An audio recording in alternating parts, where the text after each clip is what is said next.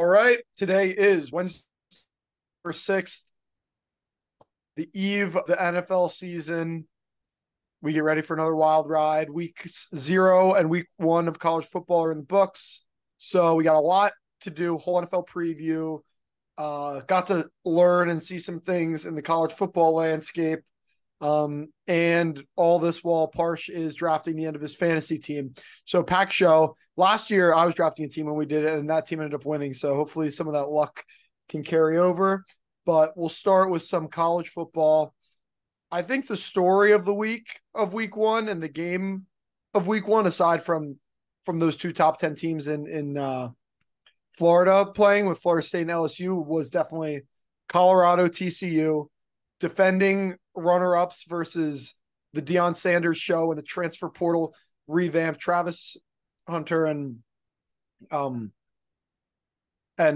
Sanders take down TCU.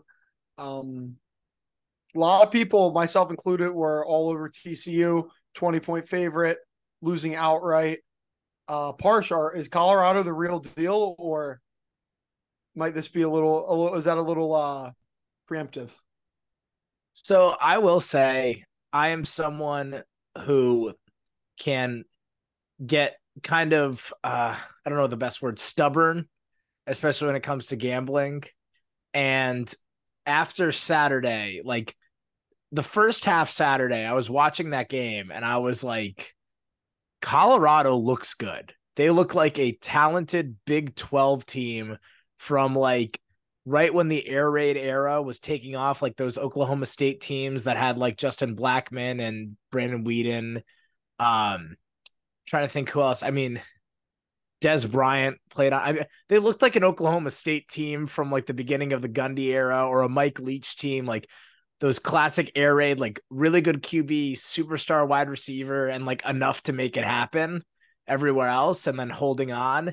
It reminded me of watching Geno Smith play against Baylor. That was another game I remember being a kid when they like both QBs threw for over 500 yards. It was an amazing game, points-wise, everything. That's what it reminded me of. And then I had to take a step back and be like, I thought Colorado was going to be terrible this year. I thought they were going to be a roster full of, you know, former 4- and 3-star fuck-ups who, you know, didn't work out for whatever reason, never got on the field at their previous school. A handful, you know, 3 to 4 really, really talented guys like Travis Hunter. Shedeur obviously proved himself to be that the other day. Edwards, the running back, he was a highly rated guy. He's a freshman, but I wasn't really expecting it. Kermani McLean's a 5-star on their team. He's a freshman who I don't think got that many reps. He's a corner, but I was expecting to kind of be like, I don't know, just a few really cool plays and then just get completely dominated, specifically up front. And I will say I'm a little worried now that I'm just wrong.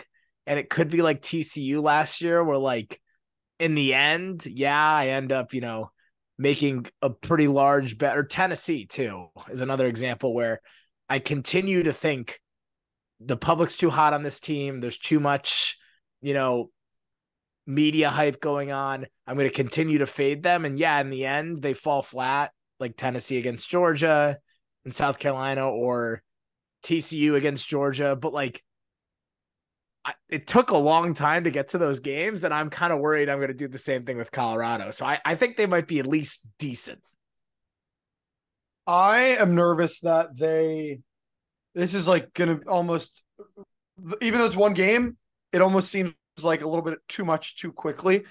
So mm-hmm. I tweeted out one of the clips of Shedeur Sanders talking after the game. He's like saying it's not that different than the FBS versus FCS.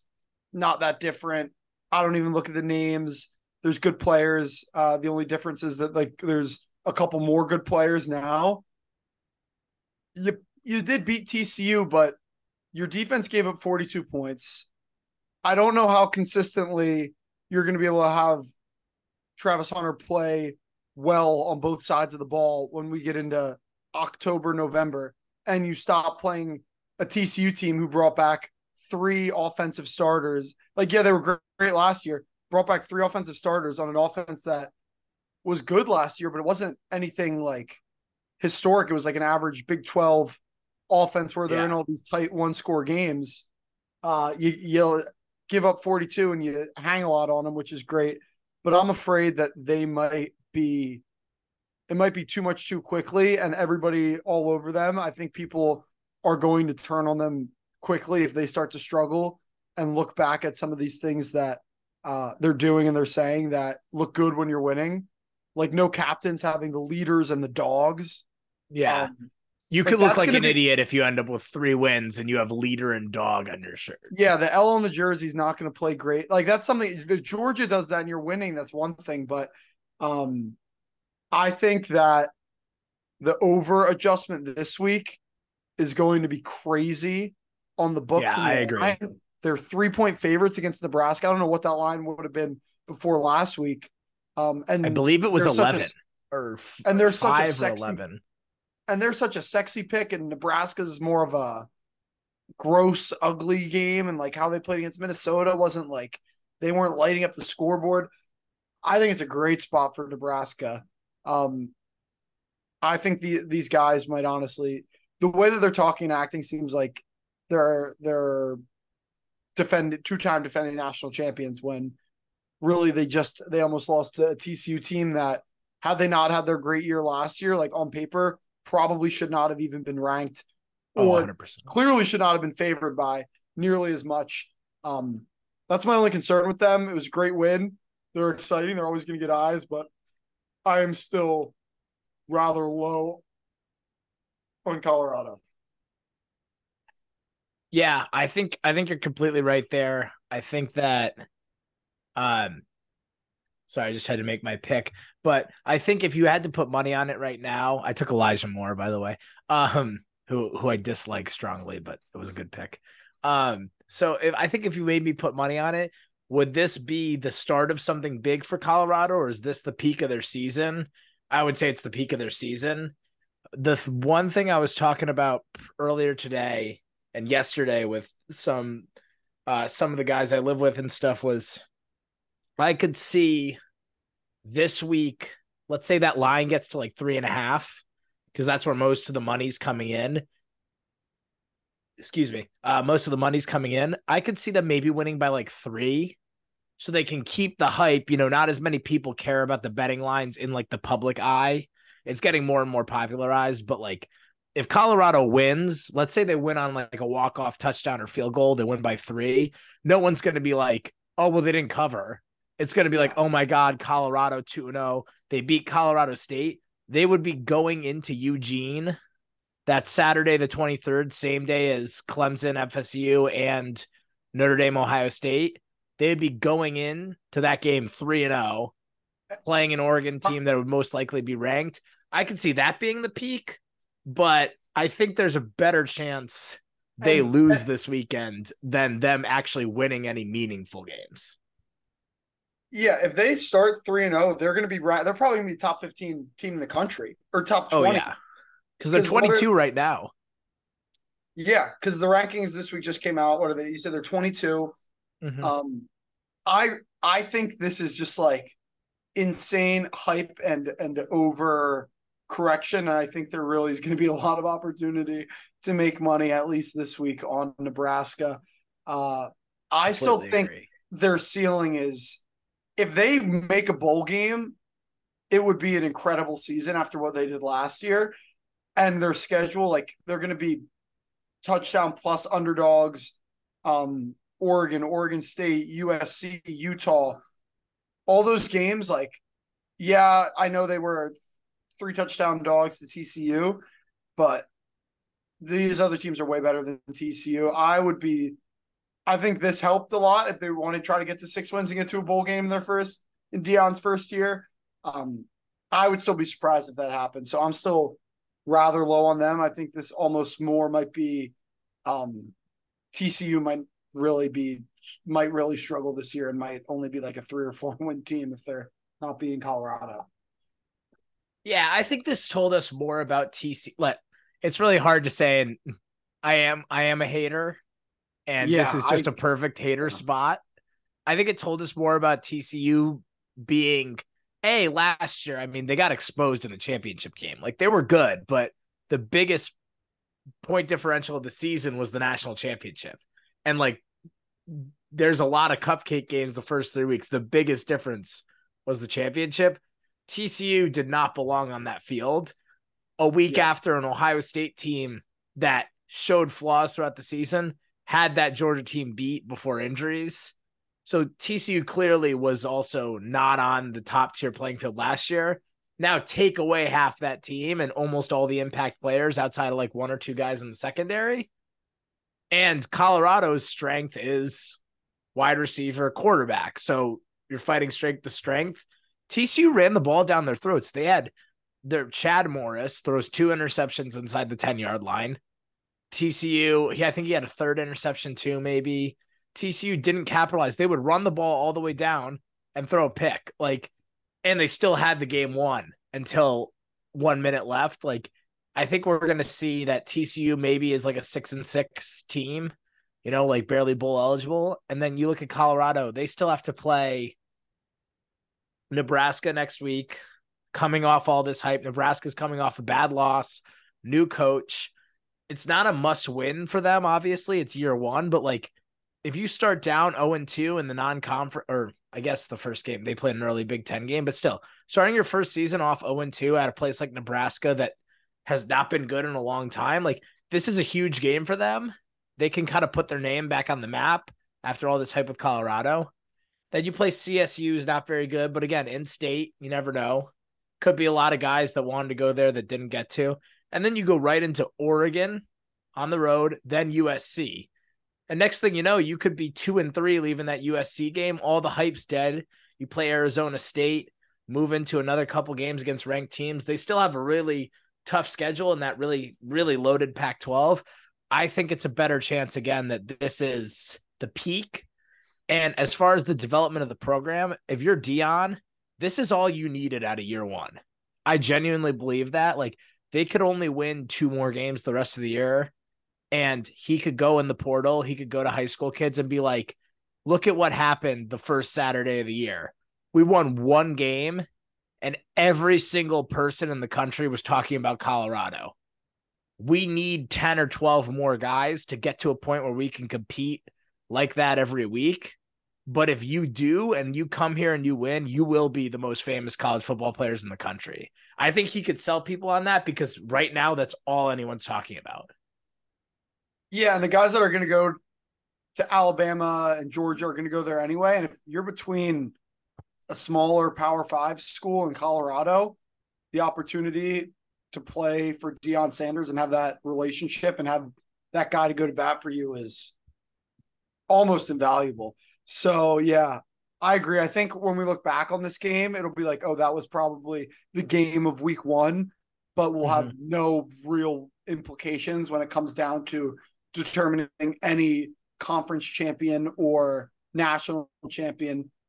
What's interesting though is the Heisman odds shot up for Sanders and Hunter, but I don't know if you can really win and compete for the Heisman if you are on a team that wins 6 games, 5 games. Yeah. I don't know who the last guy to be a Heisman finalist was in the last 10 years. I wonder who the Heisman finalist who was on the worst team was. Probably like an 8-4 team. But yeah, that's a little more surprising. So I agree with you. You can't go 6-6, but I think if you carry a team to like an 8-4 record, yeah, like, if they won 8 games, so one of those guys will be in New like York. Tebow, I think only won 8 games his Heisman year. They lost at least 3. Yeah. So I think you need to get to 7 or 8 to get in that conversation because I know those odds were chopped in half for both those guys. And that's also a fact of a lot of people are watching that game. It's big noon kickoff. It was the only game at the time, and they're taking so much money on at the books that they have to limit their exposure. So they drop the odds. And they also, they played great. Like all they did, there's no denying that they deserve to win that game. I mean, it's not just like, oh, they beat the shit out of a shitty team. He set the record for passing yards in Colorado. Yeah, they've won national championships. Yeah. Like they're not. This isn't some D3 or newly D1 school or FCS school where they're breaking records. Like there's one thing breaking records at Jackson State with Deion. It's another to be going to Colorado in game 1 year breaking records. So, I mean, you gotta give props to Colorado, but if we want to move on to a game that probably will have playoff implications going into the week, most highly anticipated game, Florida State LSU. LSU came out, looked a little flat, and Florida State looked very good. I was a little low on LSU going into the year, and I was high on Florida State, and that was a great way to end Saturday or Sunday because that was pretty easy bet if you're a Florida State better.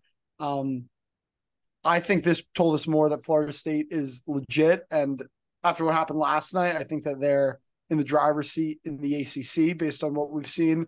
LSU certainly isn't dead, but you're really behind the eight ball now in a division where you have to play Alabama and beat a Georgia to like probably get to the playoffs. So I don't want to say their season's over, but just by watching the product on the field, I don't think that anyone holding an LSU national championship ticket is too pleased with how they played. Yeah, I mean, one of their best defensive linemen was suspended for previously signing autographs for money, which is so dumb considering that's legal now, but then they said he did it before NIL. So stupid, but regardless. And then they were missing their running backs. I think one of them's out like at least 4 weeks, so they really didn't have a running game at all. So I, again, was also down on LSU. I had their under wins. I think they're going to lose to Bama. I think they'll lose another game in there to get them to at least 9. That cashes the under. I will say one thing about Florida State is they looked awesome in that second half. Keon Coleman, former Michigan State football and basketball player like we talked about last week. Jordan Travis, 6th-year senior. That running back from South Carolina they had who scored 2 touchdowns, Jaheim Bell, playing all over the formation. They looked awesome. For as awesome as they looked in the first half, I was not impressed.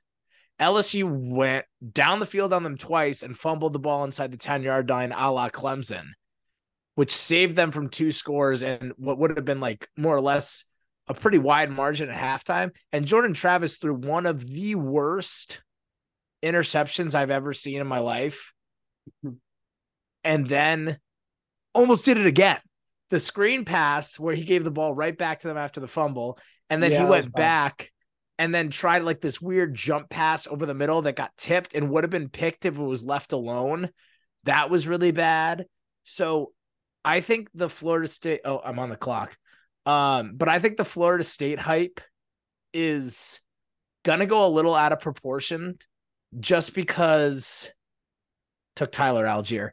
I think it's just going to go a little out of proportion because I think that is going to be their only big game until Clemson. We're going to have 2 cupcakes here in between.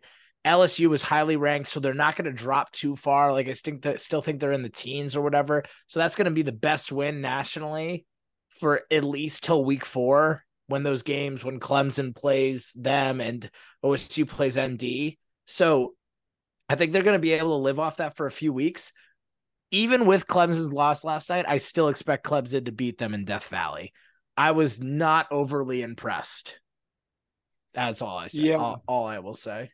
Yeah, I think your under LSU is going to be fine. That game was obviously huge for it, especially with a win total up around that 9-10 area.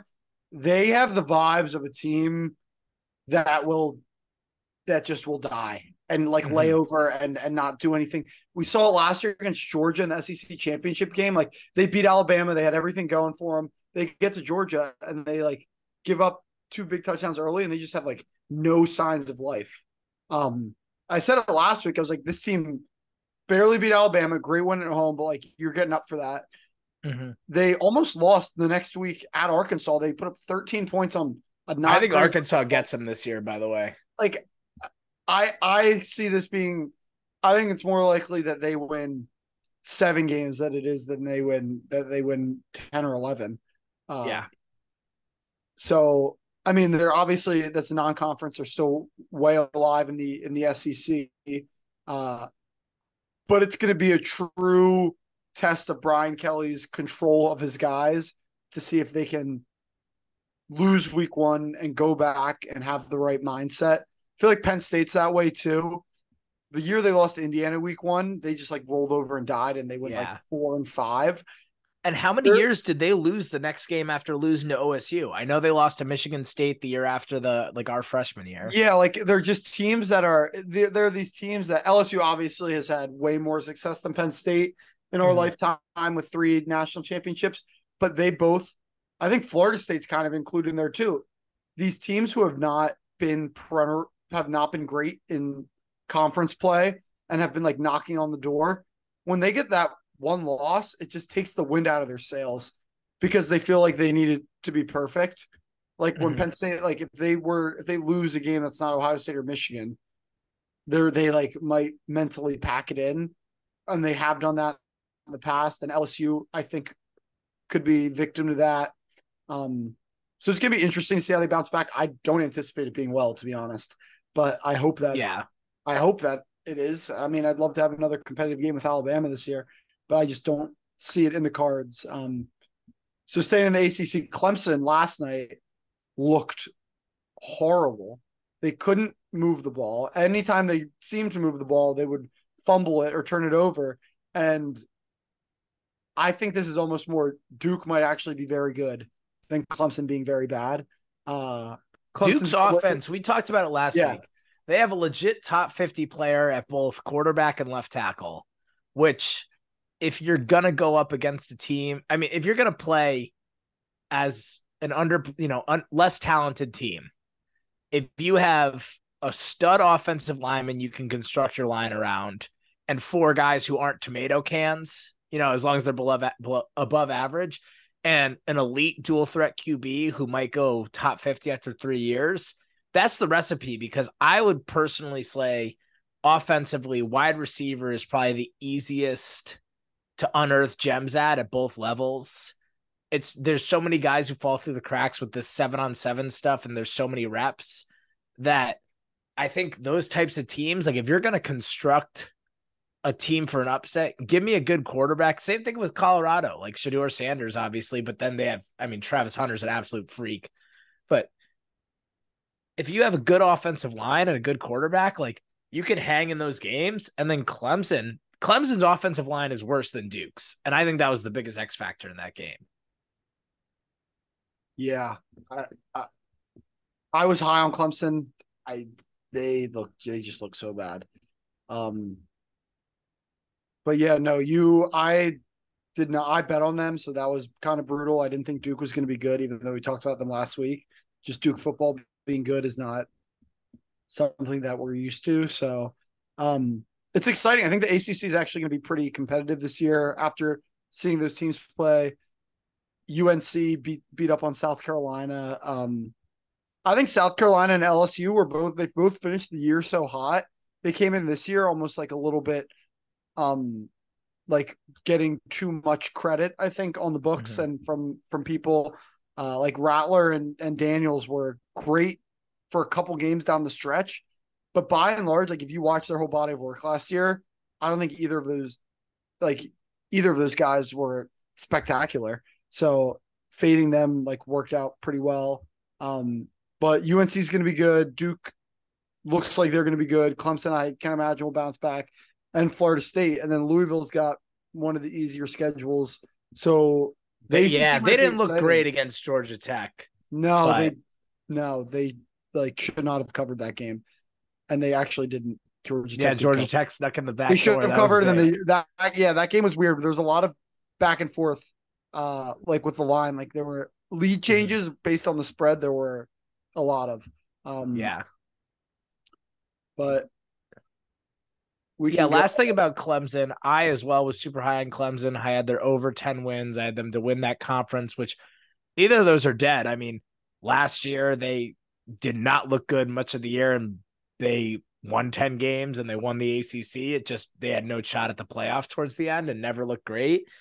One thing I will say about them is the O-line, as I mentioned, stinks, but at the same time, they have seemingly Klubnik looks like he's pretty good. Hello, Mike. You're on the podcast. Shifley's pretty awesome. And the defense, that Duke team is going to score a lot more points against a lot of teams. Clemson made it inside the 5-yard line, 3 straight possessions, and came away with 0 points. There's a lot of play. There's a lot of scenarios you run that game in where we're sitting here talking about, hey, like Duke put up a great fight. You know, Clemson looked sloppy, but they survived. And next thing you know, they're rolling in top 10 to that Florida State matchup. I would not pronounce their season dead yet, especially with having that Florida State game at home and having this loss to kind of create change and allow Riley to call more of his plays, Garrett Riley, rather than Dabo kind of manipulating him.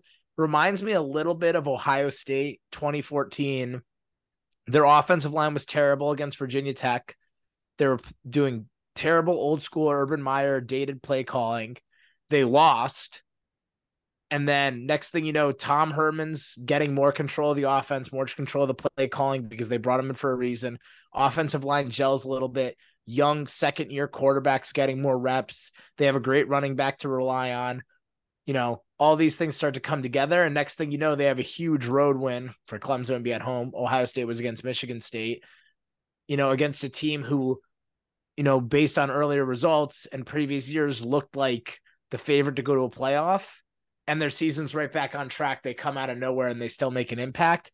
I could see that narrative coming back up.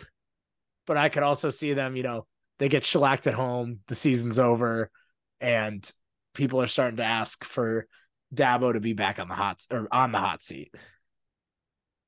Yeah. That game's going to tell us a lot. I mean, it's going to be like a tone center for the ACC. If Florida State wins, they're really in the driver's seat for the playoff because Clemson's going to have a tough time getting to the ACC championship with 2 losses, and Florida State can afford a loss then to somebody else and still make the ACC championship and win it and probably avoid playing Clemson again, who's probably the most talented team in the ACC. So last, before we get to the NFL, our 2 teams, I watched some of the Ohio State game, but it wasn't very competitive game. They took care of business against Indiana. Boring game. Yeah, give us your break it down. How are we feeling? Has anything changed? Or was that kind of how you thought it was going to go for your Buckeyes? So as an under ticket holder and someone who, if I don't bet an Ohio State spread, it's because I think you should take the other team because I would never bet against Ohio State. I don't believe in mixing pleasure with dollars.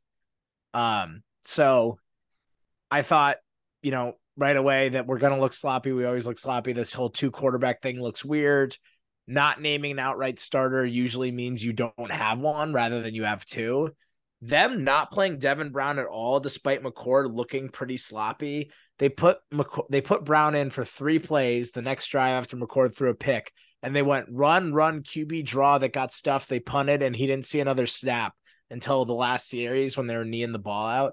That was super weird because if you're going to do that, just McCord's the starter. Name him the starter. It's his team. Go forward. But I don't know if he's going to play a shit ton against Youngstown State. I don't really know. We'll have to see. But the offensive line looked terrible. It was somewhat reminiscent of the Clemson game where they could only call slower developing pass plays because anytime they tried to hit something deep, it was or like a longer developing route. There was 3 guys from Indiana in the backfield. Granted, they were blitzing a lot because you're fucking Indiana, you're 30-point underdogs, go for it. You know, maybe you make them make a few mistakes, you're in the game, and they were for a little bit. But I think the biggest concern right now is not the quarterback. I think McCord made enough throws where he'll be fine with all the talent they have offensively. I think if that offensive line doesn't gel, Ohio State is going to go 9-3. Their defense looks awesome. Indiana was running this weird shotgun triple option bullshit. Like Indiana played the game to cover and Ohio State played conservatively not to lose. So it was super boring and kind of a stupid game. I'm not worried yet because, you know, Ohio State's not always the best team to start the season. As long as they win week 4 and start to look like a better team, these next 2 games against cupcakes, I'm not concerned, but not the best showing I've ever seen and an overall shitty game. Yeah, I didn't have it on TV a ton once it kind of got out of hand. Flipping to Penn State, I don't know how much of that game you saw. Aller looked fantastic. That first touchdown throw, stepping up in the pocket, extending the play, and hitting a guy downfield, and then he broke free for a touchdown. Was incredible to watch. I was out at the Penn State bar. People are going nuts. The hype train has left the station. James Franklin most certainly knows the spread and is covering it all. Yes. Costs, yes, he does. Which, the alumni love that shit. Which was the second loudest. That first touchdown, the bar exploded. That last touchdown, you could tell who had and who did not have a Penn State ticket. So that was an incredible way to end the night. I thought Aller looked great. I thought the running backs looked good. They're running strong. The offensive line, I thought, looked pretty good. My favorite thing watching Aller is not when extending plays, extending pass plays to still be pass plays. Obviously, Trace was great at getting outside the pocket and making plays either with his arm or with his feet. And Sean Clifford, I felt more, if anything broke down, he would just kind of like put his head down and run a little bit more. But like being able to step up in the pocket and hit guys downfield is what you're going to need to do. The defensive line did not look great. West Virginia kind of was able to run the ball whenever they want it. And I couldn't hear a lot of the broadcast, and I'm not like a huge into what's going on at every school, but it seemed like their center and their offensive line overall was pretty good. But Michigan and Ohio State are going to have good offensive lines. So I don't know from an outside perspective if anything changed of your opinion of Penn State. For me, it was what I expected, and there were glimpses that Drew can make plays to win games, which is the most important thing. Yeah, I mean, first thing that stands out, saw a little bit of it last year. Even in that first game against Purdue, if you remember, he came in for like a few snaps. The best incompletion of all time, yes. Yeah. He is fucking huge. Yeah, he looks like he's 6'5", 6'5", 230, I think. Yeah, he reminds me. I remember we used to say this about Will Levis when we were in high school, because he was from my hometown and went to one of our rival high schools. Aller in a different way, but same sentiment. He looks like a guy who was born to play quarterback either in the NFL or in a movie about a guy who played quarterback in the NFL. Like, he just looks like he knows what he's fucking doing back there. He just stands tall in the pocket. Like, he's a big dude. He's athletic. He can move a little bit. He's got a ton of arm strength. He was a little less accurate than you'd expect. I think there was one of the touchdowns he threw should have been an interception. A guy just kind of snatched it from the defender and went 70 yards. There was a couple other throws I saw where he kind of like, didn't really lead the receiver into like yak opportunities. It wasn't like he would have led them into a hit. He could have led them into open space. He kind of threw it behind them. But it's your first start. Like, that happens. McCord did some similar shit. And, but I think the Penn State offensive line was a little disappointing. They have Fashanu, who's awesome. The left tackle is going to be a top 5 pick. The rest of the O-line, again, lines need to gel. Like, there is no preseason in college football. That's why so many of these teams don't play marquee games early on, because, stuff like the first time you're really getting pads on and hitting someone besides your teammates, like, is week 1. And for offensive linemen, that's really hard. So I've heard. I've never played offensive line, so I can't really say, but that's one thing I've heard. And another thing is you did mention this as well. Like, West Virginia kind of ran the ball on them whenever they wanted, which is interesting. I heard a lot coming before the game that West Virginia did have a really good offensive line, and it's not like your older brother's West Virginia, like chucking the ball around, like, spread offense, old Big 12 stuff. I think they have a new coach too. And, if they have a veteran offensive line who's played together some snaps, like, that's going to be an advantage. But I would be more worried about Michigan than I would be Ohio State if that's going to be the case of Penn State, because they have one awesome edge rusher and a great corner, and offensive line is Ohio State's big issue right now. And Michigan ability to run the ball if the defensive line can't tune up. But it is week one. It is a power five opponent. It's not, we're not opening the season with Villanova. We got Delaware next week. We're not playing an FCS team. This is a guy, like, they have NFL players on this roster. So I'm not super concerned. They won the game. They covered. They looked good. Like, the defense was able to create some opportunities, even though they gave up some points. So they have opportunities to get right before they have those big games.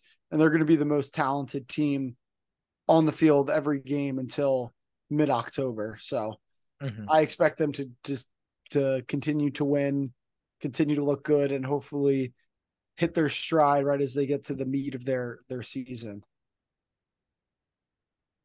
Yeah, I think I said it. I mean, listen, I said it last week. I think if they gel, they're the best team in the country. If Aller's good, they're the best team in the country. They didn't do anything to make me stay off that.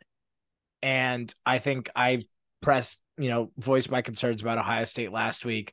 Nothing this week made me get rid of those, but nothing made me more worried. We won't know anything till late September in South Bend. But if Ohio State were to lose to Notre Dame, I think you're looking at like an 8-4 season, because I don't think Notre Dame even is in the same stratosphere as Michigan and Penn State. Mm-hmm. Yeah. I mean, they did look good, but they didn't really. Notre Dame's going to be interesting because they're going to have some opportunities to play some really good teams. Yeah. Coming up in week two, Alabama, Texas, which I don't think we need to. Texas almost won that game last year. It'll be interesting to see. I think the line's probably, I don't know what the line is right now. It's probably going to be pretty 7.5. Close. Yeah. And the game is in, where's the Alabama's game? In Alabama. It's in Bryant-Denny. So what they're essentially telling you there is last year, Texas 21-point home dog, obviously much different Alabama team. But if this game was at Texas, usually you bake in about 3 points for home field. If you're looking at Texas and Alabama, maybe you give 3.5. This is a straight up pick 'em if it were in Austin. So that's a 21-point improvement. How much do you believe in Quinn Ewers? Like, he's giving me no reason not to believe after how he played last year, and then dealing with injuries, so it's hard to have like a great judgment. But if they win this game, I feel like it might all but solidify them in the college football playoff picture, because I don't know who's going to test them in the Big 12. Yeah, I think Oklahoma's going to lose to SMU this weekend. So I don't know what I think. Probably for me and you, from a Big 10 2-team playoff perspective, you probably want Alabama to win this game, and maybe Texas drops another one and they're out, because if Texas wins and they finish 12-1 and they win the Big 12, or even like TCU, they go 12-0 and then lose the Big 12 championship, they're probably still in. But that's certainly the game of the week coming up. Oh yeah. So we'll be able to see if they hung last year. Obviously, we'll be able to see if they can hang again this year. But I'm always reluctant to pick against Alabama and to pick Texas. So yeah, I think this game's super interesting. I'm waiting to see where like the market develops on it gambling wise, to see like if I can catch a lean or anything. But realistically, it's like, okay, you got Quinn Ewers, who's like shown flashes, but at the same time, like gives a lot of Zach Wilson vibes, like ton of arm talent, but like not really like good mechanics, not sure what he's doing. On the other side, you have Jalen Milroe, who's like, I don't know, like, do you trust this guy to play quarterback? Like, he has never shown enough throwing the ball. Like every time he started a game last year, almost lost to a really bad A&M team. But then again, like he had a great couple quarters against Arkansas, strictly running the ball. Like Texas's D-line might be better than anyone in the SEC besides Georgia. They have a bunch of veteran 3- and 4-year guys up front who they, were pretty highly recruited, that stayed there, that have developed. Alabama's offensive line is starting a true freshman at left tackle. I think if Texas, this is the biggest game Texas has had since probably the championship game against Alabama when Colt McCoy got hurt. This is their biggest opportunity to be like, we're back. And I honestly think that if this game was on a neutral site, I think you could argue Texas should be favored if this was a neutral site game.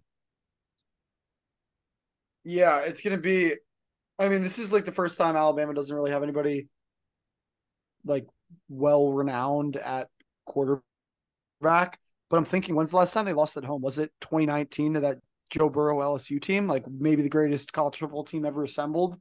Yeah. With like Burrow, Chase, and Jefferson. Is that the last time they lost at home? That's the last time they lost at home. Yeah. So that makes me think that they're going to win this game. It's just a matter of like, is it going to be close? And if you if you believe a team's going to win and the line is 7, yeah, you might as well take them. It's not the NFL. It's not the, like, games aren't as close like the NFL. Like it would be foolish for me to take Texas if I don't think that they have a chance to win the game, which I don't like, just Alabama and wins. So I'm taking Alabama laying the points that game, but we'll get into the full cards later. But that besides, should be the week. Besides that game and then Nebraska, Colorado, are there any games that you're really interested in? No, I'll be up at Penn State for the first time, so we'll have tailgate set up. We'll have the TVs out, but not. I'll definitely have that Texas Alabama game on, but there's no other games that I have circled on my calendar, and I'm scrolling over the card here, and there's nothing that really jumps out at me as being anything to gain any information from, to be completely honest. Like, I have a big NFL card today. I don't have a lot of college football plays as much.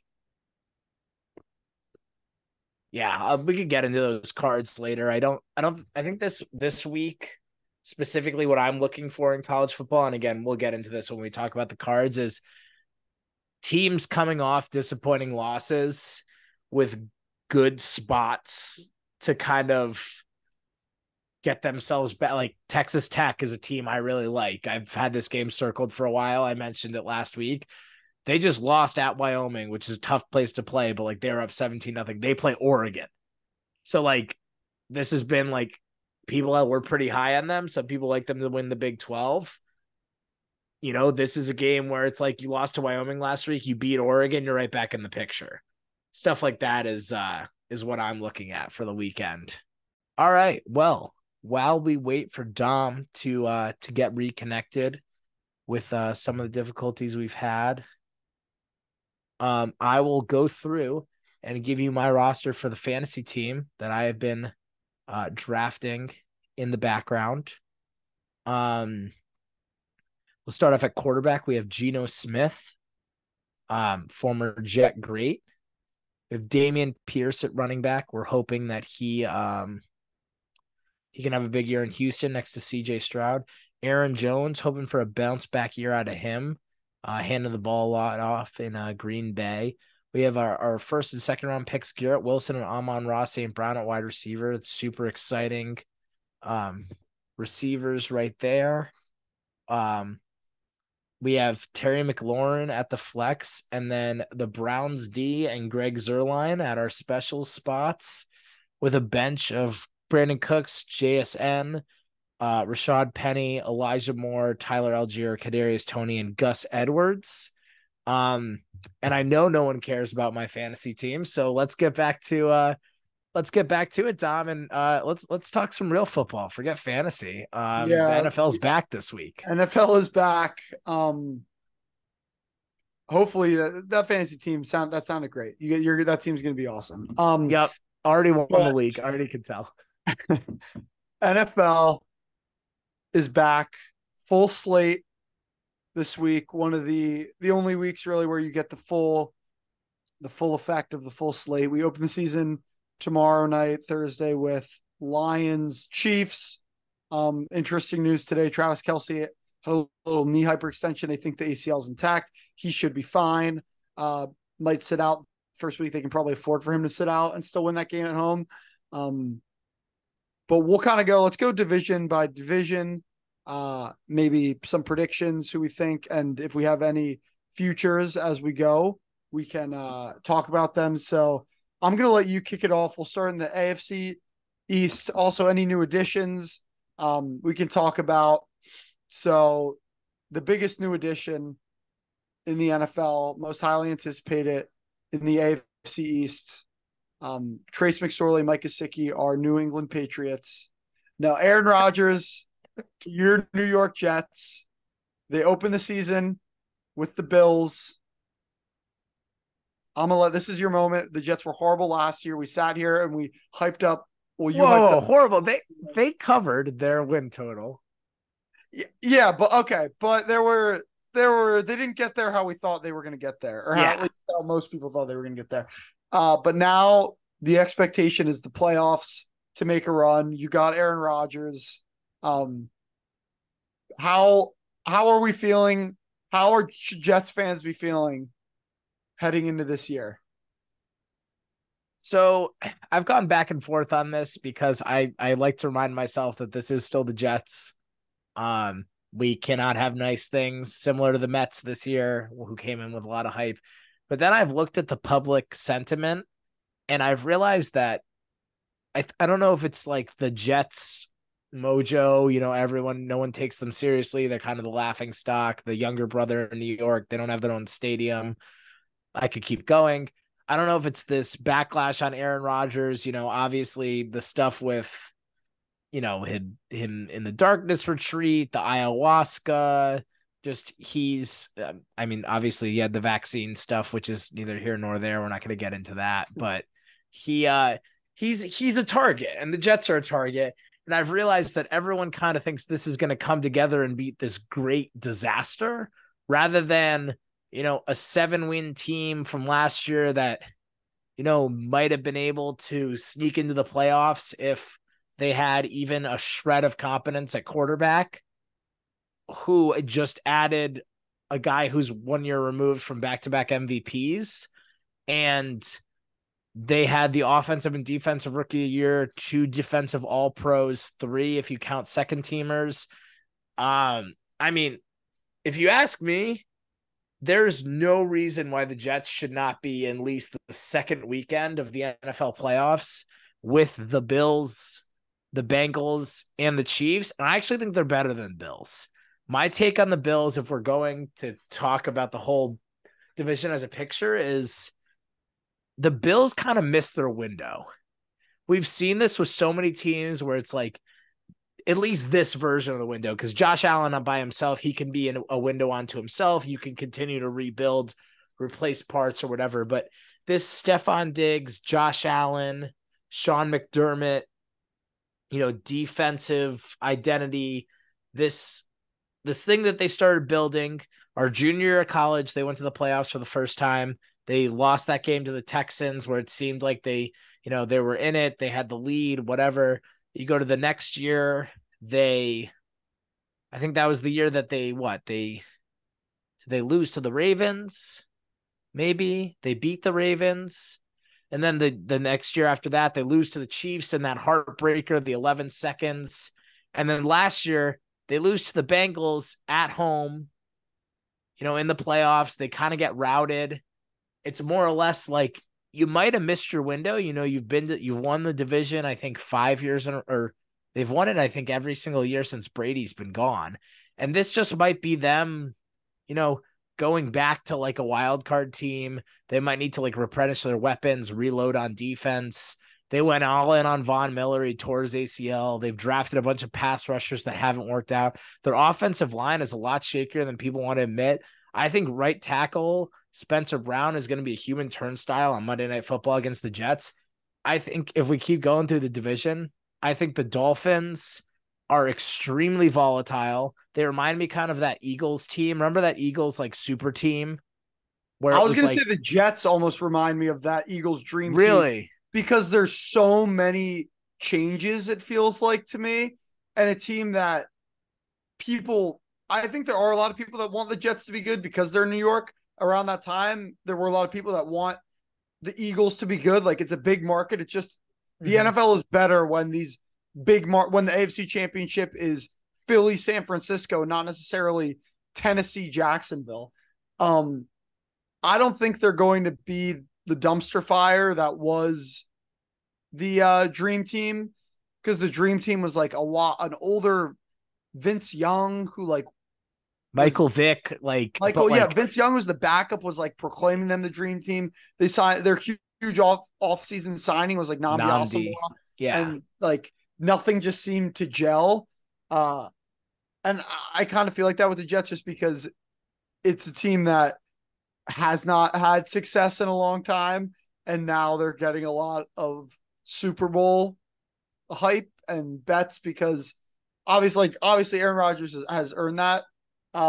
Great regular season player, honestly, has not been back to the Super Bowl in the past 10 years. So there's still a lot to be proven on that front. So one thing I would rebuttal about the super team thing is, so the vibe I'm getting from the Jets, and I think the Dalvin Cook signing and like him bringing in his buddies. Yeah. I think like him bringing in, I wouldn't say as much Lazard, but like a lot of attention was brought to like him bringing in Randall Cobb, and they're on Hard Knocks and this and that. And like, it seems like they're kind of like an older team, blah, blah. What I see it more as is, so, you know, we saw Tom Brady go to the Buccaneers. The Buccaneers, an 8-8 football team that misses the playoffs, that Jameis Winston, if he was even somewhat competent, he had a 30 interception, 30 touchdown season. He threw 30 picks. If he was reliable, you know, like a solid above average quarterback, like a Geno Smith was with the Seahawks last year, that's probably a 10-win team who's, you know, like wild card, fighting for division, whatever, making a respectable run that wouldn't want to change quarterbacks, that gives away an extension that you don't want to see. They take him out. They plug in Brady. They add a couple of Brady's old pieces, Gronk off retirement. They supplement the team they already have with young stars. Like, you know, obviously Mike Evans isn't super young anymore, but this is 3 years ago. Mike Evans, Chris Godwin's on that team. They have defensive studs like Levante David, that linebacker White on the Buccaneers they had. He's not even that great, but he was a young up and coming player, Devin White. They had, Shaq Barrett. They added pieces like Jason Pierre-Paul. They brought in, I think, even maybe Ndamukong and Suh. Then out of nowhere, Antonio Brown comes in and gets added to the team. That's the type of vibe I'm getting. Or if you look at the Rams when they brought in Matt Stafford, like they had a bunch of elite talent that you didn't notice because the quarterback held them back so much that they were like a mediocre team, kind of like middle of the pack who needed a decision to go. The Jets, on defense, they have Quentin Williams, first-team All-Pro, Sauce Gardner, defensive rookie of the year, first-team All-Pro in the same year, DJ Reed, top 10 cornerback in the league. They have John Franklin Myers, like really solid defensive end. They go six deep at the end. CJ Mosley, second-team All-Pro last year. On offense, they have Dwayne Brown's getting pretty long in the tooth at left tackle. That's definitely a concern. But Elijah Vera Tucker, if he doesn't get hurt last year, probably Pro Bowler. Laken Tomlinson had a bad year last year, was a All-Pro the year before that in San Francisco. Mekhi Becton, former first-round pick, obviously missed the last two seasons, a lot of promise there, but then you drop Aaron Rodgers into that. You have guys like Garrett Wilson, who just won Rookie of the Year. I'm getting much more of that vibe where it was like you feel like you're a QB away, and the QB that happens to come available is a dude who kind of seemed like he was getting older, toiling away, like not being able to keep up his old, like, historic ways.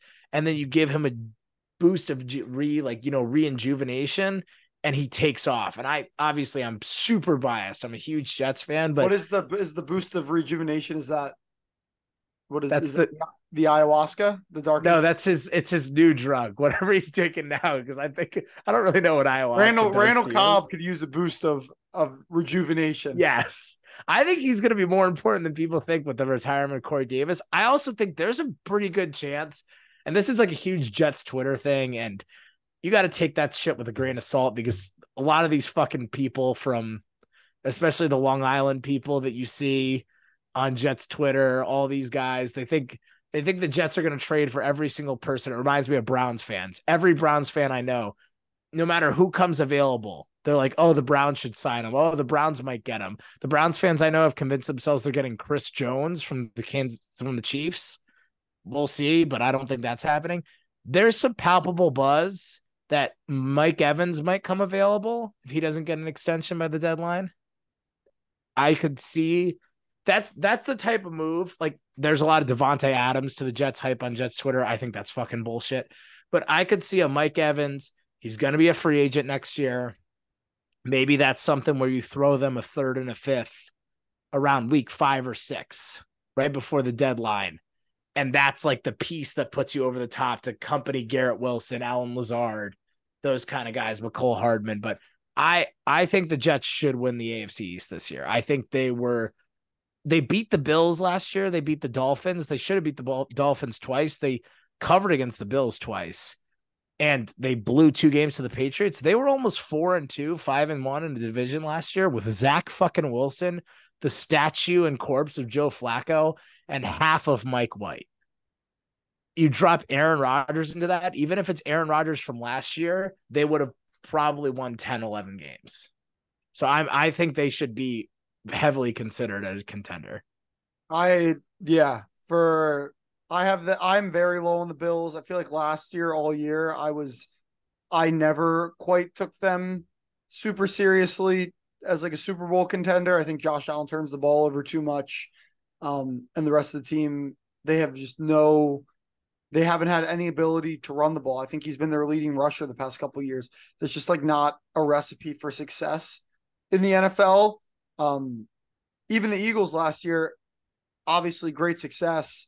Miles Sanders had a great year, but be able to distribute who's running the ball and running the ball is very important in keeping guys healthy and fresh, and just the lack of running ability that I've seen from this team. I don't know if their window, I feel like I closed their window like last year. I feel like when they lost to the Chiefs late, that was really the opportunity.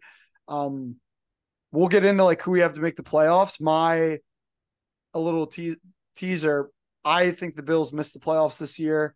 I think we're going to get a good year out of some other teams in that division, and maybe a little bit like roll over and die effect, where if they start slow, it might be a struggle, and they have a pretty brutal schedule.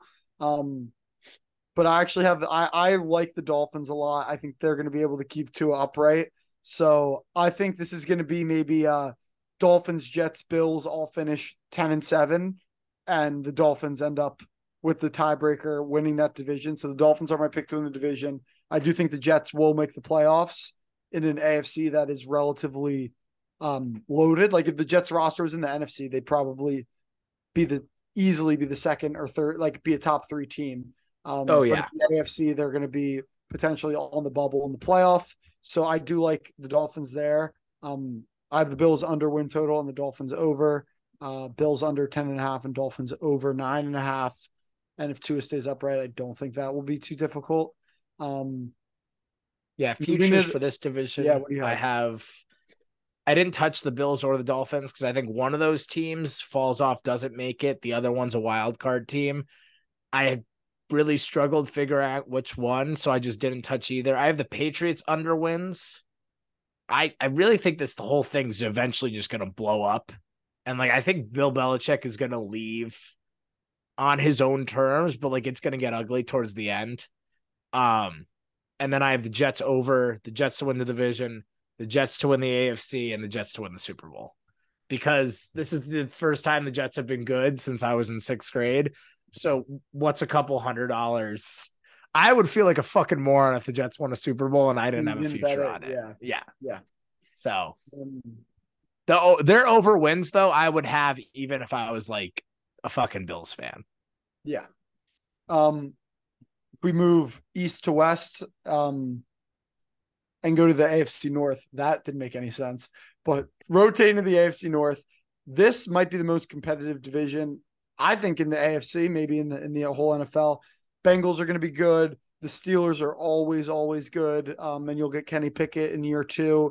The Browns are going to get a full year of Deshaun Watson. So I still think that they're the worst team in that division.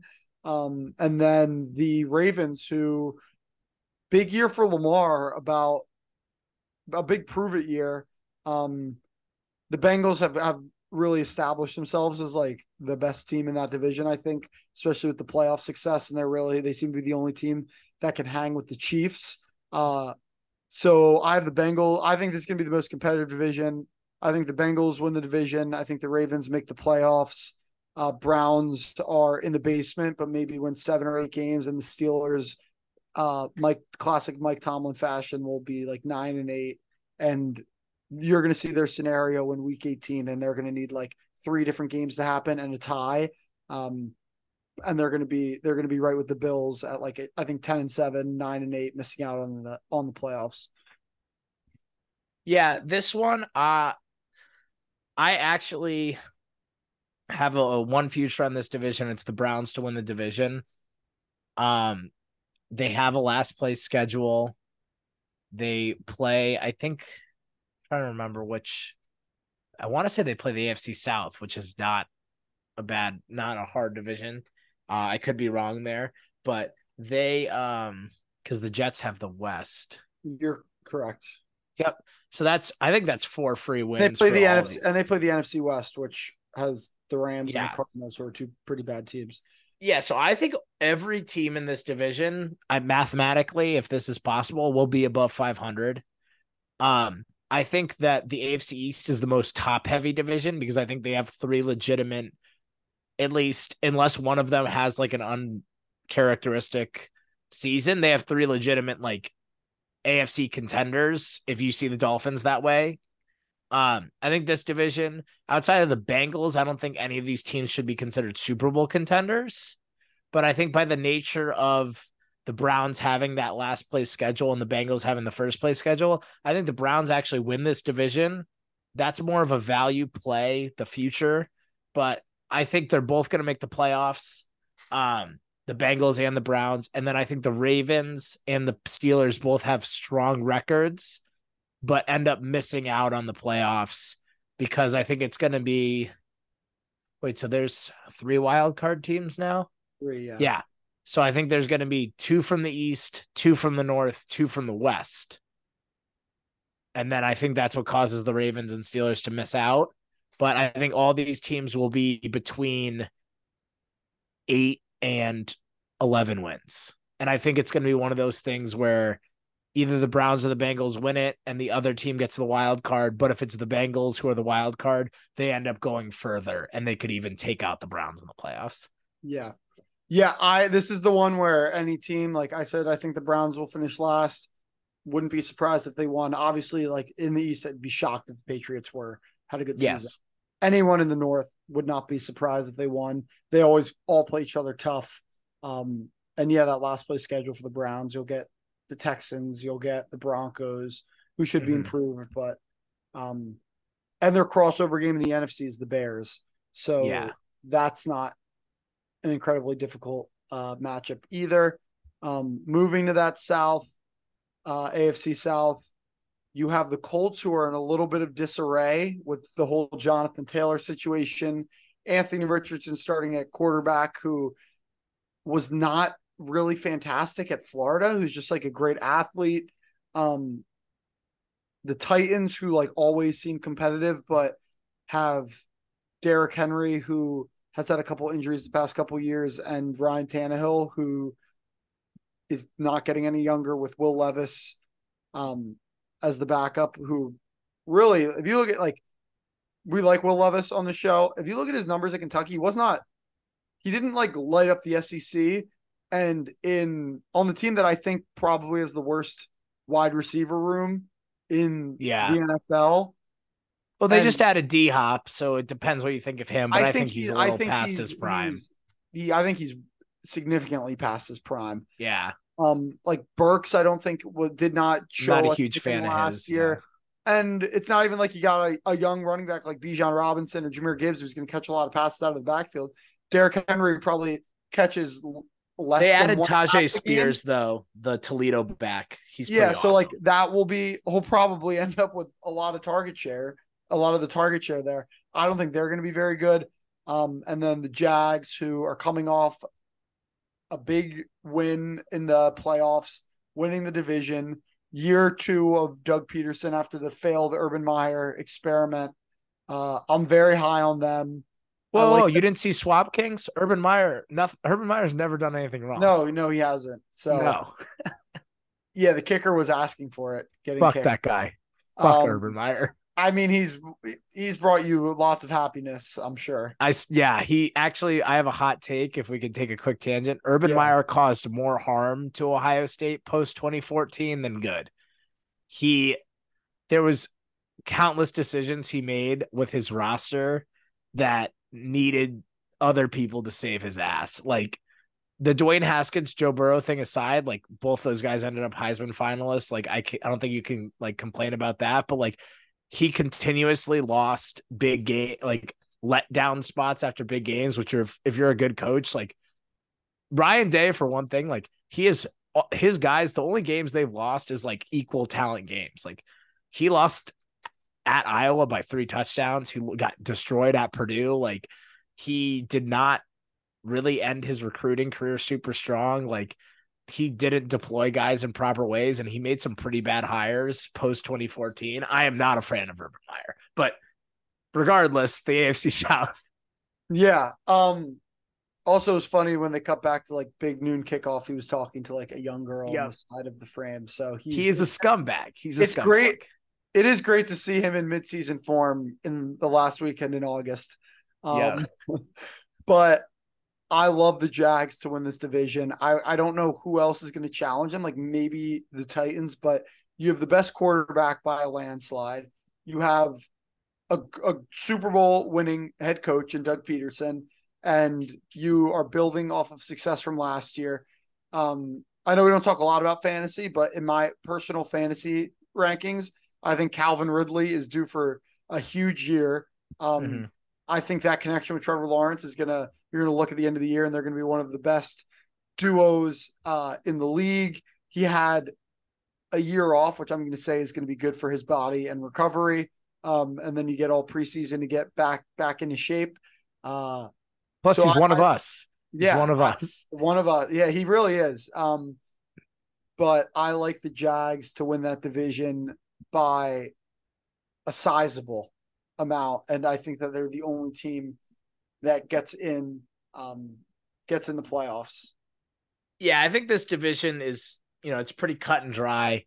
I want to find a way to fade the Jags. Maybe it's just like, I wish you could almost parlay their under wins with them making the playoff, like winning the division, because I think that they're going to struggle in all their crossover games. And I think this could be like an old NFC East from like, when the Commanders went to the playoffs with a losing record. Like I think the Jaguars could fall flat a little bit. There's a ton of hype coming in, but like last year they barely made the playoffs. Like a Josh Dobbs Tennessee Titans team, almost like they needed a defensive touchdown to win that game. And they looked like shit in the first half of that Chargers game. And then they have that miraculous comeback when, Brandon Staley takes his foot off the gas, and they look okay against a banged up Mahomes in a playoff game. And all of a sudden they're like this, the second coming. I think they're definitely should be the favorites. If the Titans had a little better offensive line, I think I would pick them to make it. But I think there's two options with the Titans this season.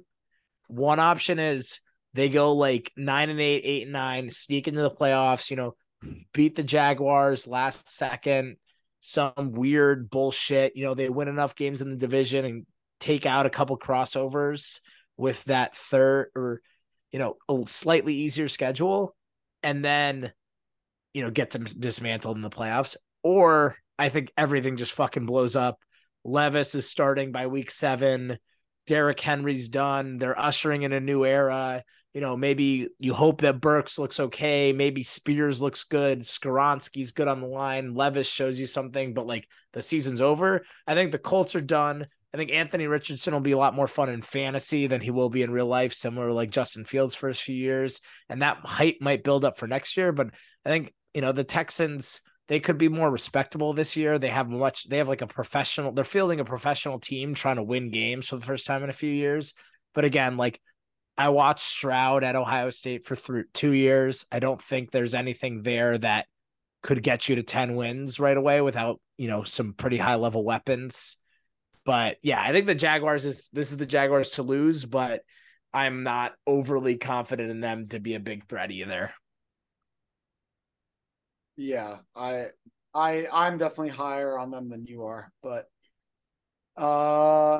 yeah, I don't think they're, with all the talent in the AFC, I don't think anyone is picking that division to have two teams. Even if they don't think the Jags are going to win that division, I don't think they get two teams in. I'd be, a lot of things would have to go sideways for that to happen. That leaves the AFC West, defending champion Chiefs. It would be dumb to pick anyone but the Chiefs to win that division. The Raiders, I are in a new era of finding ways to win. How can we win between 8 and 10 games? So they'll have Jimmy G starting with Devontae Adams and Josh Jacobs. So some good pieces on offense, but I don't think the coach is very competent.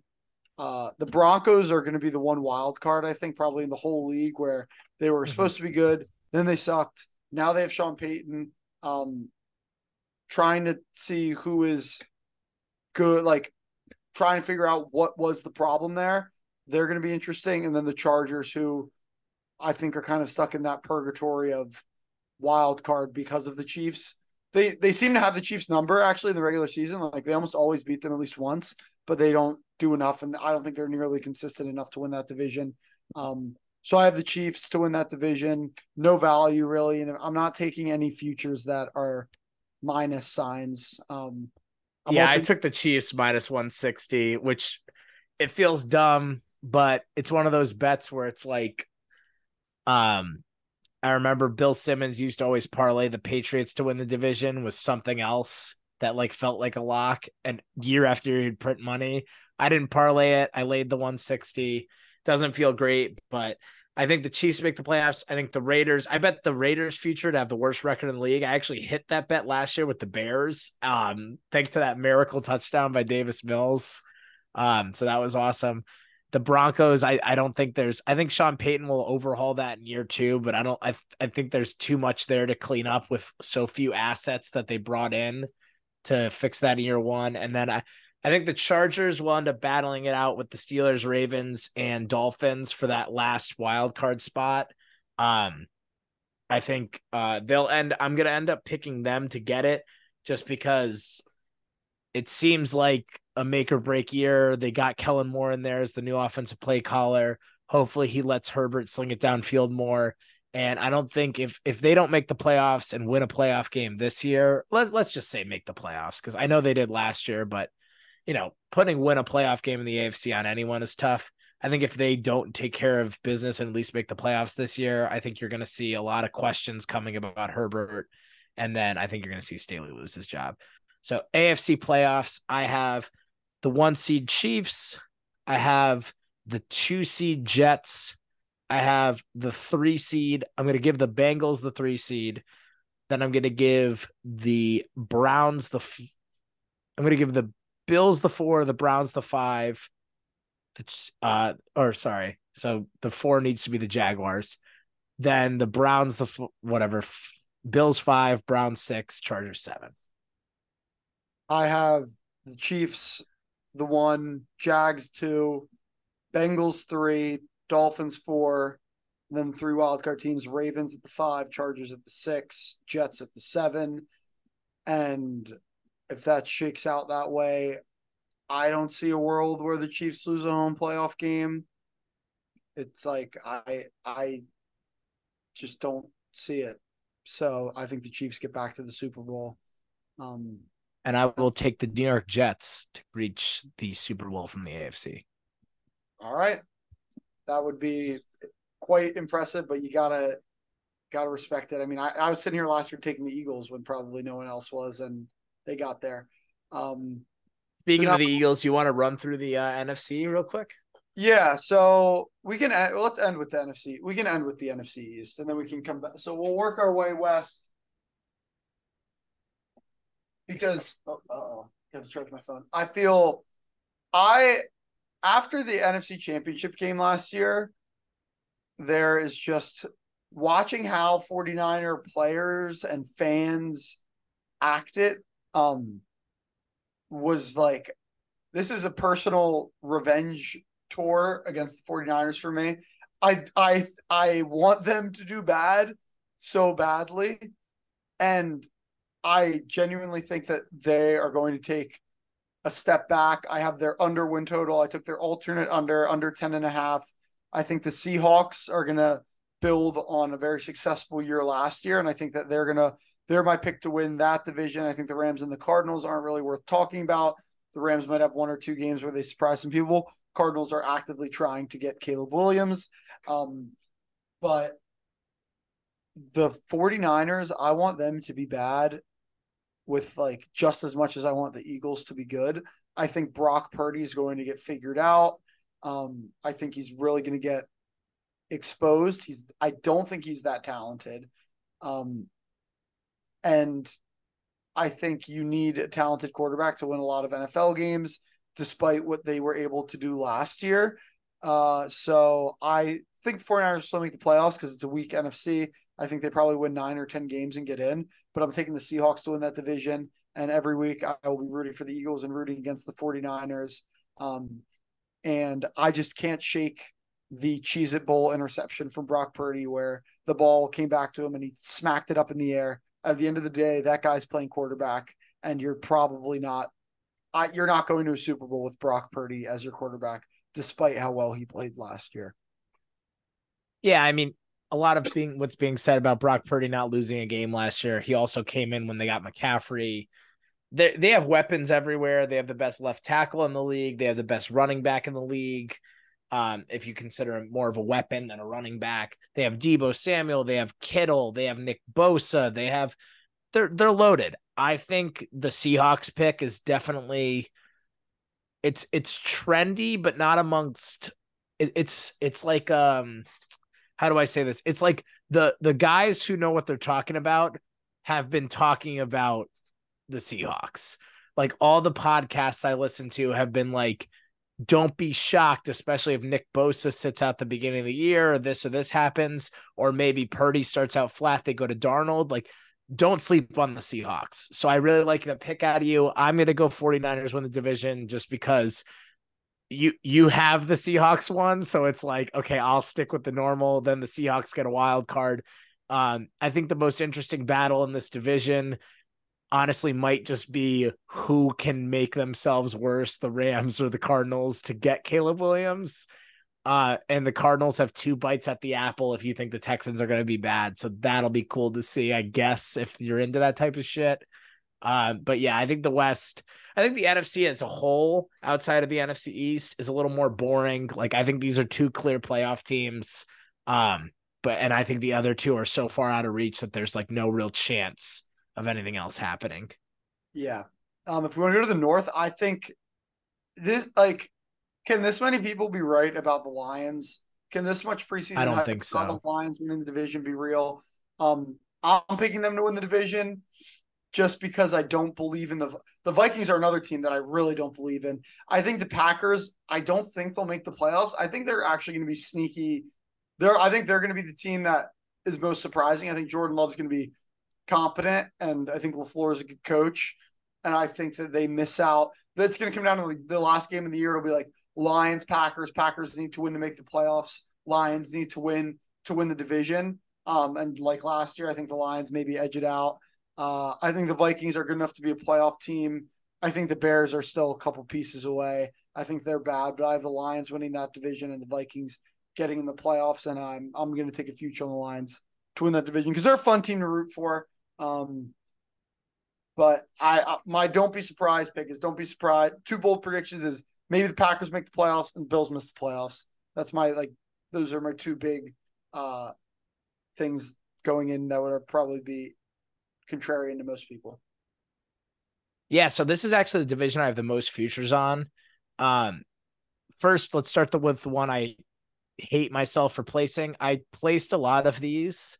So I was doing some business travel and was in an Uber on the way to the airport and was in traffic. So I just started taking a lot of things And this is one of the ones that the next day I regretted taking and was more of a boredom pick. I took the Packers under 7.5 wins.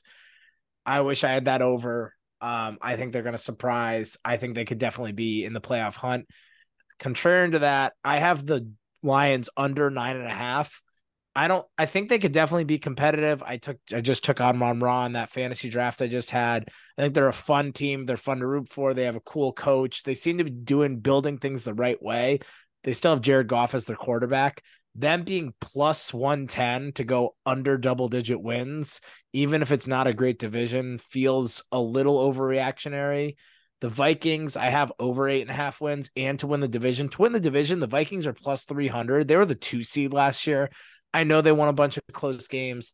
I know they lost to the Giants. I know they were kind of a paper tiger, but at the same time, the Lions defense still has a long way to go. The Lions still have Jared Goff at quarterback. Say what you will about Kirk Cousins. He has shown the ability to make the playoffs and then get kind of shit on in them.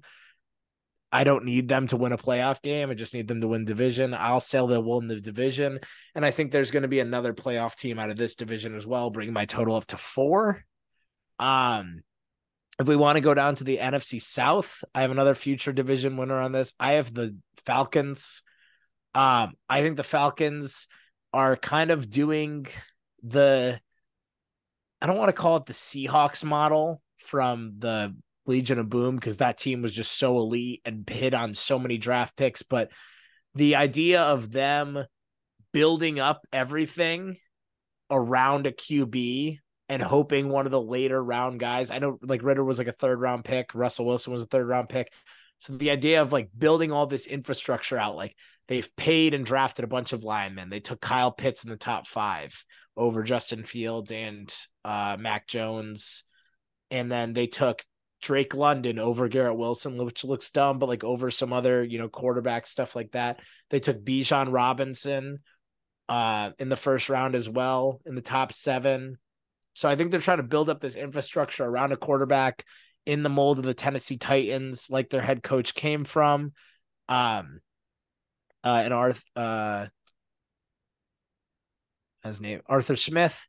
They're going to hand the ball off a lot. Tyler Algier could also be in the mix. Cordarrelle Patterson. Their defense doesn't seem like it's great, but they have a really good corner, young corner in Terrell. I think they're going to be good, and I think everyone else in this division kind of stinks.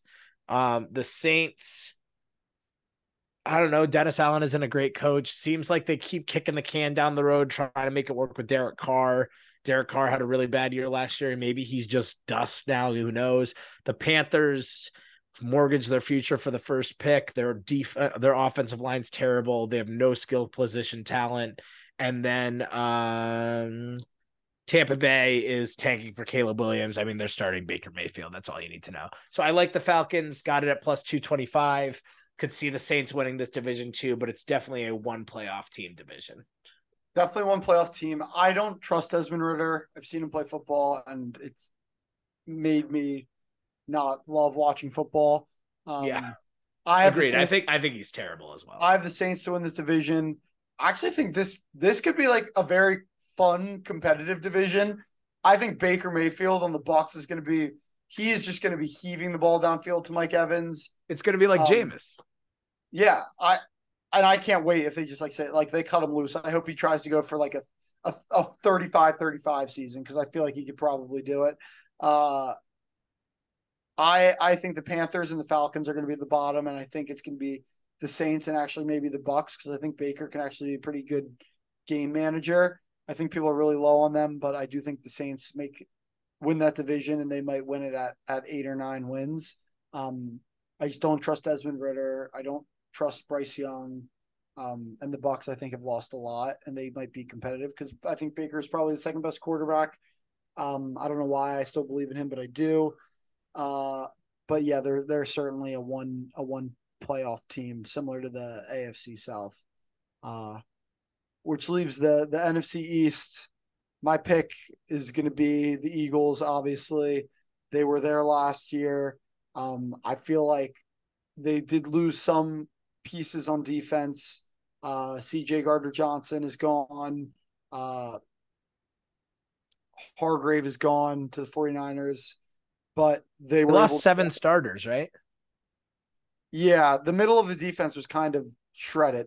Like the linebacker, the weak point is definitely linebacker and safety, but you bring back Slay and Bradbury on the outside. You have your, you lose Hargrave on the defensive line. That was like record setting sack wise, but you bring in Jalen Carter, who's looked fantastic. He was awesome. And Baby Rhino. And the most talented player in the draft, who went ninth due to some off-field issues.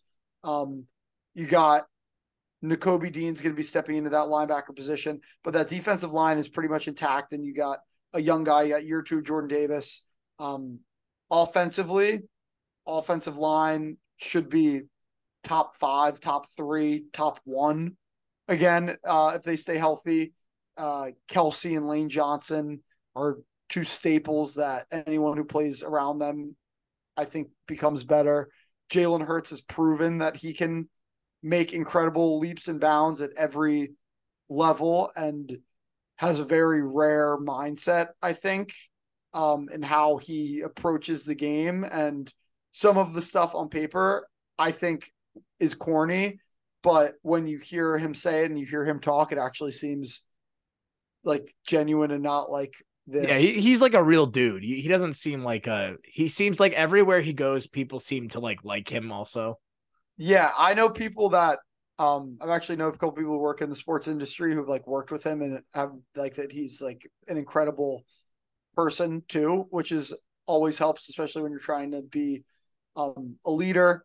I like that I think they made good changes. Miles Sanders gone to the Panthers because they didn't want to pay him. He was a little bit upset about that, but I mean, you get to the Super Bowl, he fumbles the first snap. He's getting paid $7.2 million in Carolina. The Eagles have Boston Scott, Kenny Gainwell, got DeAndre Swift and Rashad Penny, paying them all the $7.2 million. So Howie is incredible with the cap. He's going to make moves that help this team. And last year was just a great, fun year all around. This year is not going to be as fun. I already know it. It's going to be stressful. It's going to be more difficult. And the standard is now, after losing the Super Bowl, it's going back to the Super Bowl, winning the Super Bowl. And they're going to be my pick to do that, obviously. Picked them to do it last year. The Chiefs, I think, are probably the best team in the NFL, but are going to have to win two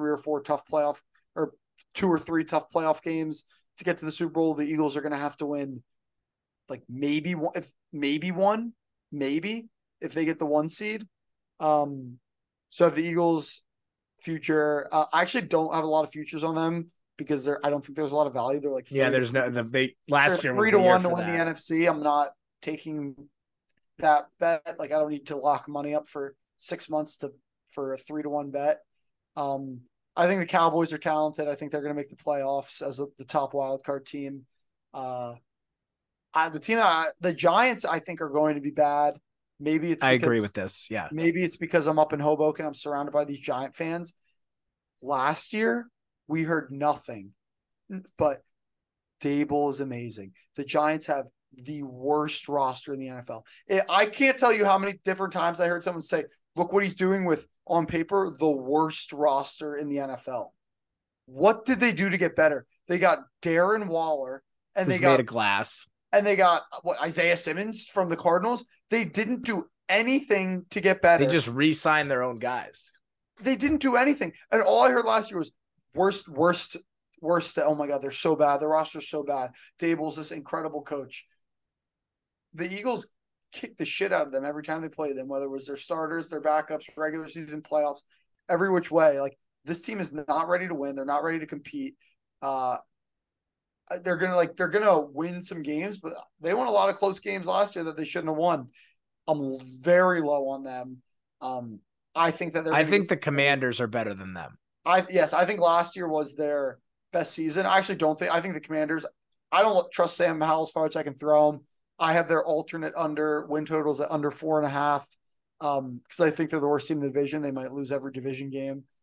Maybe they beat the Giants one time, but I think the Giants and the Redskins the Commanders are not going to be anywhere near. We'll cut that near the playoffs. So I don't know how you feel about the NFC East, but the NFC in a total is the Eagles to lose. And if they get the one seed, which I think they should, even though they have a difficult schedule, no team in the NFC is going into Philadelphia to winning a playoff game. So I think that's where the key to the NFC lies.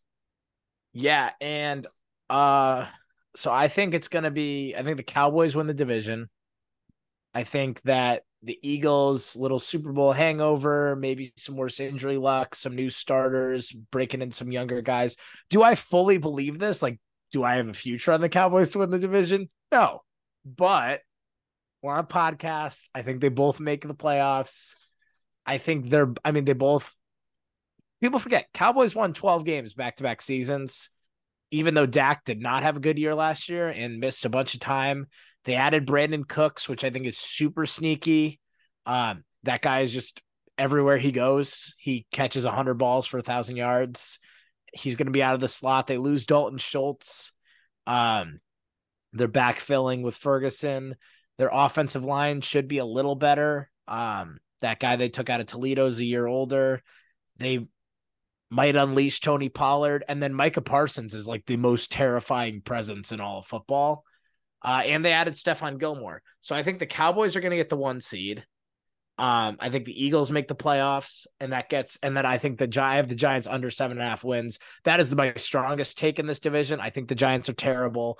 I think they made the mistake of, it kind of reminds me of like LSU, like we talked about last week, where it's like, oh, they won a bunch of these close games and like they kind of came out of nowhere and like they didn't really do anything super impressive. And like them beating the Vikings was like the equivalent of LSU beating Alabama, where it's like everyone remembered that, but they didn't remember LSU playing Georgia or the Giants playing the Eagles the next week. And they didn't remember that Daniel Jones is the same Daniel Jones who didn't get his fifth-year option picked up.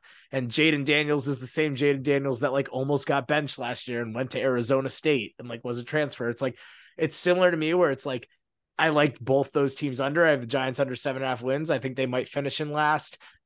I didn't bet on them to finish in last because again, the Commanders aren't great, but that defense I think can be frisky if Chase Young were ever to get healthy, because we saw what he was in college. It's actually kind of sad that he hasn't been great, didn't get his fifth-year option picked up. But so NFC playoffs, I have Cowboys 1, I have Niners 2, I have the Minnesota Vikings 3, I have the Atlanta Falcons 4, I have the Philadelphia Eagles 5, the Seattle Seahawks 6, and the Green Bay Packers 7. Wow, so we have none of the same division winners in the NFC. I have the Eagles 1, Seahawks 2, Lions 3, Saints 4. It's chalky. I got to pick the Eagles to go back to the Super Bowl. I really don't know who else challenges them. And in the AFC, I don't know who's going into Arrowhead and winning a playoff game. I thought about maybe picking the Jags, but that seems like kind of dumb and not realistic. I don't know the last time we had a Super Bowl rematch in back-to-back years. I can't think of it in my lifetime ever happening. But I think we're going to get it this year because Patrick Mahomes is Patrick Mahomes and the NFC is down overall. I don't hate what you said about the NFC East. I just, something about the leadership on the team of like looking at this team, Jalen Hurts, you got an older Lane Johnson, an older Jason Kelsey, who've been there before. Eagles certainly had a Super Bowl hangover the year after they won it. But that was weird circumstances. I don't think Carson Wentz, he was like a whole nother situation. That was similar to like Cardale Jones, JT Barrett, honestly. Yeah. But I think good teams are good teams and good quarterbacks are the key to winning games and winning playoff games. And I think that every quarterback in the league, Mahomes is head and shoulders above everyone else. And then it's probably Jalen Hurts, Joe Burrow, and then maybe like just below Trevor Lawrence would be my grouping of people that I would want on my team. So I'm going to take where 3 of those guys are in the AFC and only one's in the NFC. I'm going to take the one quarterback in the NFC who I think is head and shoulders above everyone else in that league. So I like the Eagles. Yeah, I have the Eagles against the Jets, the Cooler Talk Bowl. That would be honestly unbelievable. We might have to do a little. We might have to do a little parlay: Eagles to win the NFC, Jets to win the AFC, and then put enough on it that would be enough for 2 Super Bowl tickets. They need to put a lot on. So if we get there, we'll have enough to pay our way there, put a little down payment on that. That'd be incredible. I have the. That might be the end of this podcast if we came to it. Oh yeah, I don't know if we do an episode. We'd have the Super Bowl recap 3 weeks later. Super Bowl recap would be a one man. It would be exactly. A one-man, yeah. It'd be 2 separate one man episodes. It's like the 2 sides of the breakup, the 2 sides of the crime. That being said, I will take the Eagles over the Jets. I think that the best way. I think the most Jets thing of all time would be to get all the way there and just to have like a team in the northeastern vicinity. Now, again, it wouldn't be as bad as losing to the Giants or losing to like the Patriots in the AFC Championship or anything, but having a team that's also just close enough that you have to think about it all the time, ruin the wet dream. So I'm going to go Eagles over Jets all the time on here. Yes. I would never stop thinking about it. I'd probably cry myself to sleep every night. Yeah. I know. I feel like we talked about this last year. What would happen if the Giants and the Jets both were like the 1 seeds and were hosting Championship Sunday, both of them? What would they do?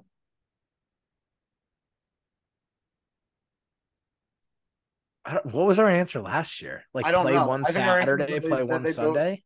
That they both stink so that it would never happen? Yeah, I don't think they've ever had to worry about this. I don't think they ever will either. Exactly. But I think what would happen would be the Jets would a couple of years later would announce that they're building their own stadium, which would be the coolest thing ever. But I'd imagine they'd have to play one Saturday, one Sunday.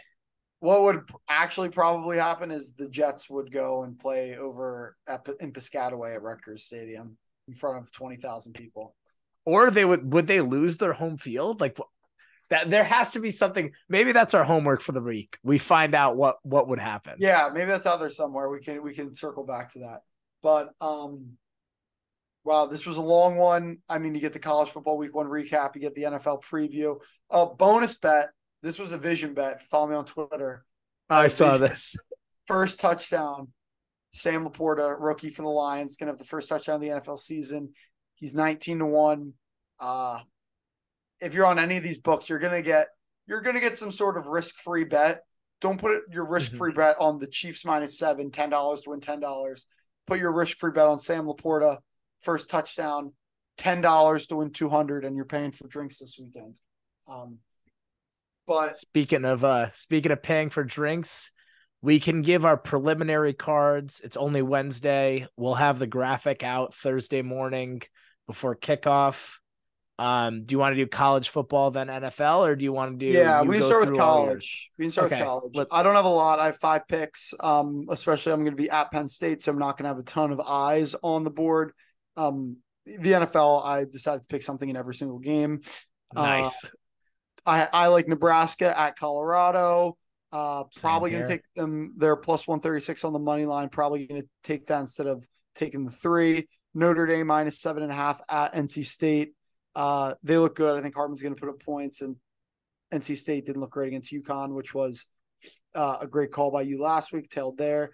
Utah -7.5 at Baylor.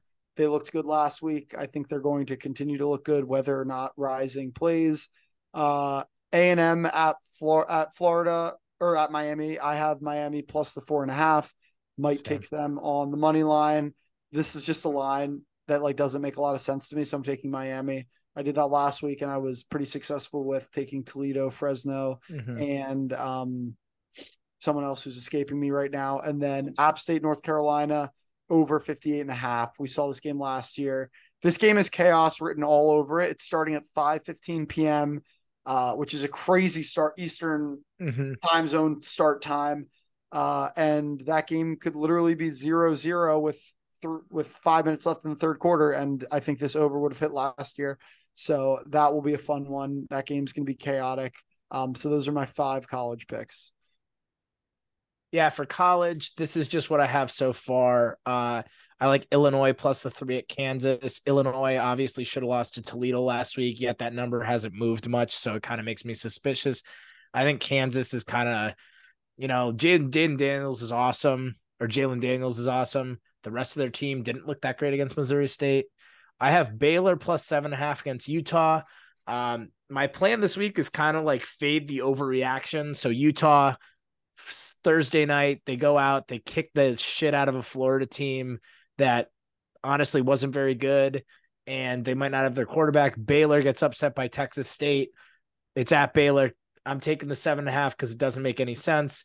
Nebraska plus 3. Nebraska's coming off a tough loss where their offense didn't look good. Colorado's coming off. If you ask the regular person, they would just won the Super Bowl. So I'll take Nebraska. I'm taking North Carolina State plus 7.5 against Notre Dame. I think they can keep that close. Just run the ball a lot. They didn't look great against UConn. Notre Dame's looked super good. I don't really know. I like Purdue plus 3 coming off the loss to Fresno State. I like Miami plus 4.5 against Texas A&M. We saw this game last year. Texas A&M won. Both these teams underperformed last year. I think Miami, even if it was Miami, Ohio, they look like they're starting to implement this the strength of lines up front against Cristobal with Cristobal. So I have them. I have UTSA against Texas State. Texas State coming off that Baylor win. UTSA coming off a tough loss. And I have SMU plus 15.5 against Oklahoma. I have Texas Tech plus 6.5 against Oregon.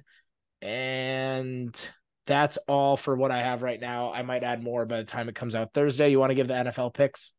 Yeah, so obviously Sam Laporta, first touchdown of the NFL season, $20 to win 400. That would be incredible.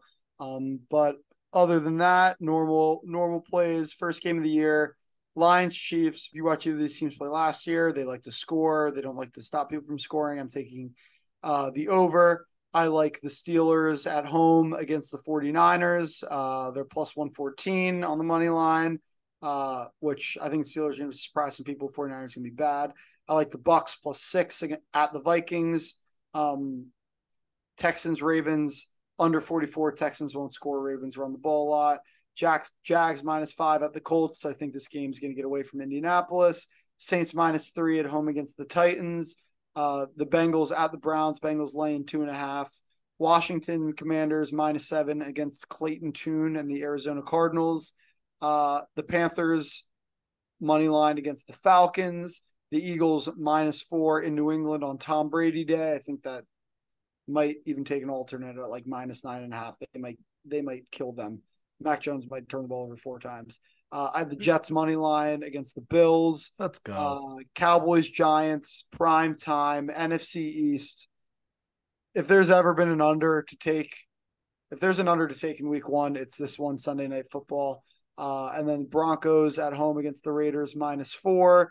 Packers against the Bears. I think the Packers go in and they win that game. They're minus 105 on the money line. That's about a pick 'em. Dolphins, Chargers. 425. This is going to be the chaotic red zone game where both teams score 35 points. So I have the over. And then Rams, Seahawks. I'm taking the Seahawks minus 5.5. So pretty consistent with what I had in my futures. So last week on the graphic, I know I see you didn't really mention this. I went 7-1. You went 500. So off to a good start. And we have some work against each other on some of those college picks. So you might have a chance to make up some ground, or have a chance to extend this lead a little bit further before we really get into the bulk of the season. Yeah. Quickly, NFL games. I have, just like you, the over in that first game. Even if Travis Kelce's out, I think we're going to see a more exciting game. I have the Browns plus 2.5 at home against the Bengals. I have, what else did I have here? I have Tampa Bay plus 6 against Minnesota. It just seems like a game that's like Minnesota wins by 4, and you're like, that was Vikings stupid. Win close games. Yeah, exactly. People forget. Well, this should be a reminder. PSA: don't take all the favorites. And NFL games they're always close. They're like almost always close. You don't see double digit lines. It's not like college, you see seven. Seven is almost like the baseline. I feel like NFL, there's only one double digit spread this week, so 6 points matters in the NFL. Yeah, and then I have the Packers plus the 1 at the Bears. I think the Packers are going to be a lot better than the Bears this year. I think their defense is a lot better. I have considered taking New England on Tom Brady Day, but that one gives me the vibe of I take it because I'm like, oh, why is that 4? That's weird. And then it's like, it was 4 because if someone was an idiot, and the Eagles are just so much better. So I'm going to stay away from that. And then I like the Jets plus 2.5. I'll probably take a money line too on Monday night. If I add to that card at all, I will. Those will all be updated by Thursday. Before the game, the graphic will come out with our final cards. And the adjustments will come if necessary before Saturday and Sunday. Yeah.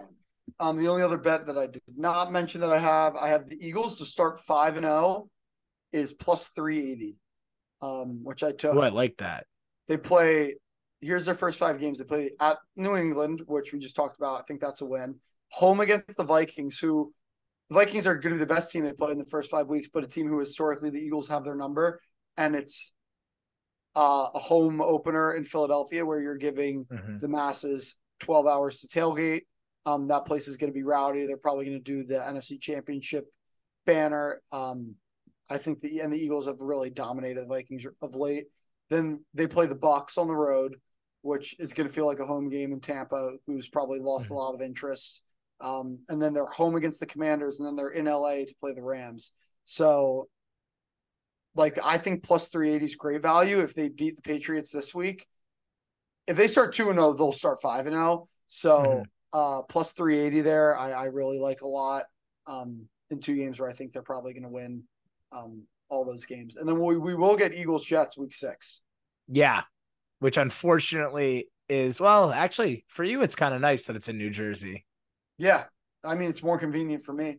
Yeah. Closer to me, but that one will be fun. That's a 425 start. Maybe we'll have to get over there and try to check out MetLife, but Aaron Rodgers has made Jets tickets harder to obtain than than we've seen in recent years. Yeah, and that'll be hopefully a common theme, because if the prices go down, maybe the record did too. But you heard it here first. Jets, Eagles, Super Bowl. Eagles are winning it. We both agree on at least one of those things. Full cards will be out Thursday. Adjustments when necessary. Anything else from you, Dom? This is a long one, but it's a big one. It's an NFL preview. You get, if you live to be 75, you only get 75 NFL seasons. So that's 75 week ones. Enjoy it.